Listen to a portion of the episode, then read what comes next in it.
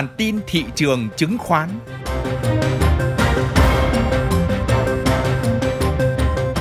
Xin kính chào quý vị. Đây là bản tin thị trường chứng khoán của Thời báo Tài chính Việt Nam. Xin kính mời quý vị theo dõi những phân tích về diễn biến nổi bật của thị trường chứng khoán Việt Nam trong tuần qua và những dự báo nhận định đáng chú ý trong tuần tới.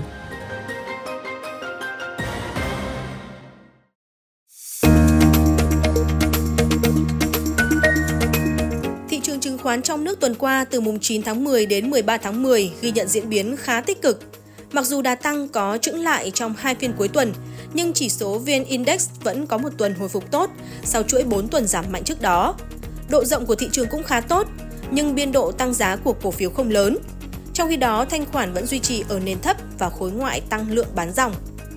Đóng cửa phiên giao dịch cuối tuần, với 5 phiên tăng trọn vẹn trong tuần, chỉ số VN Index đạt mức 1.154,73 điểm, tăng 26,19 điểm, tức là 2,3% so với tuần trước.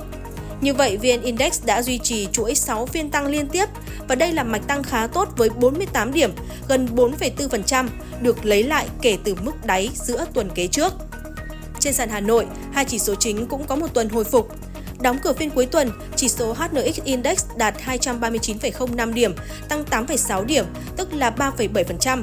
Chỉ số Upcom Index đạt 87,9 điểm, tăng nhẹ 0,7 điểm, tức là tăng 0,8% so với phiên cuối tuần trước. Độ rộng thị trường được ghi nhận ở mức tích cực, mặc dù biên độ tăng của mặt bằng giá cổ phiếu chưa thực sự nổi bật. Theo đó, các nhóm cổ phiếu có nền tích lũy hoặc giảm sâu ở các tuần trước được dòng tiền bắt đáy mạnh như nhóm cổ phiếu Viettel, VGI tăng 25%, VTP tăng 9,13%. Nhóm cổ phiếu bất động sản PDR tăng 12,77%, COO tăng 12,97%, DXG tăng 9,88%, LLG tăng 8,07%, KDH tăng 8,47%. Hai nhóm bất động sản khu công nghiệp như SSC tăng 9,6%, VGC tăng 5,88%, KBC tăng 5,21%.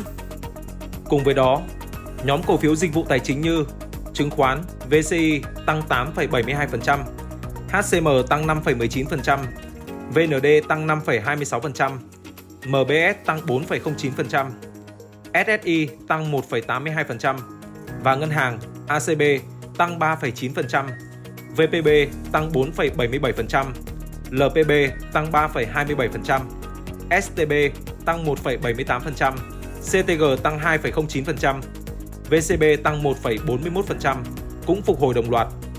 Thanh khoản toàn thị trường chứng khoán tuần qua giảm 4,2% so với tuần trước, còn 16.430 tỷ đồng, mức thấp nhất kể từ tuần cuối tháng 5.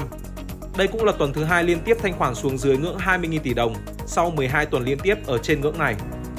So với cách đây 4 tuần, thanh khoản toàn thị trường đã giảm 45,7%.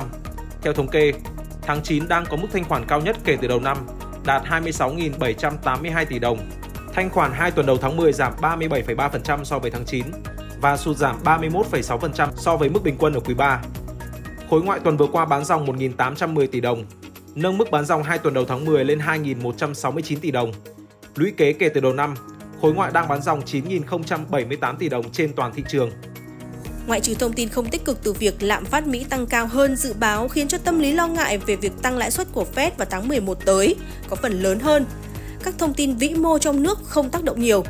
Việc ngân hàng nhà nước phát hành tín phiếu và tỷ giá vẫn ở nền cao đã được phản ánh nhiều trong những tuần trước đó, nên tác động mờ nhạt hơn.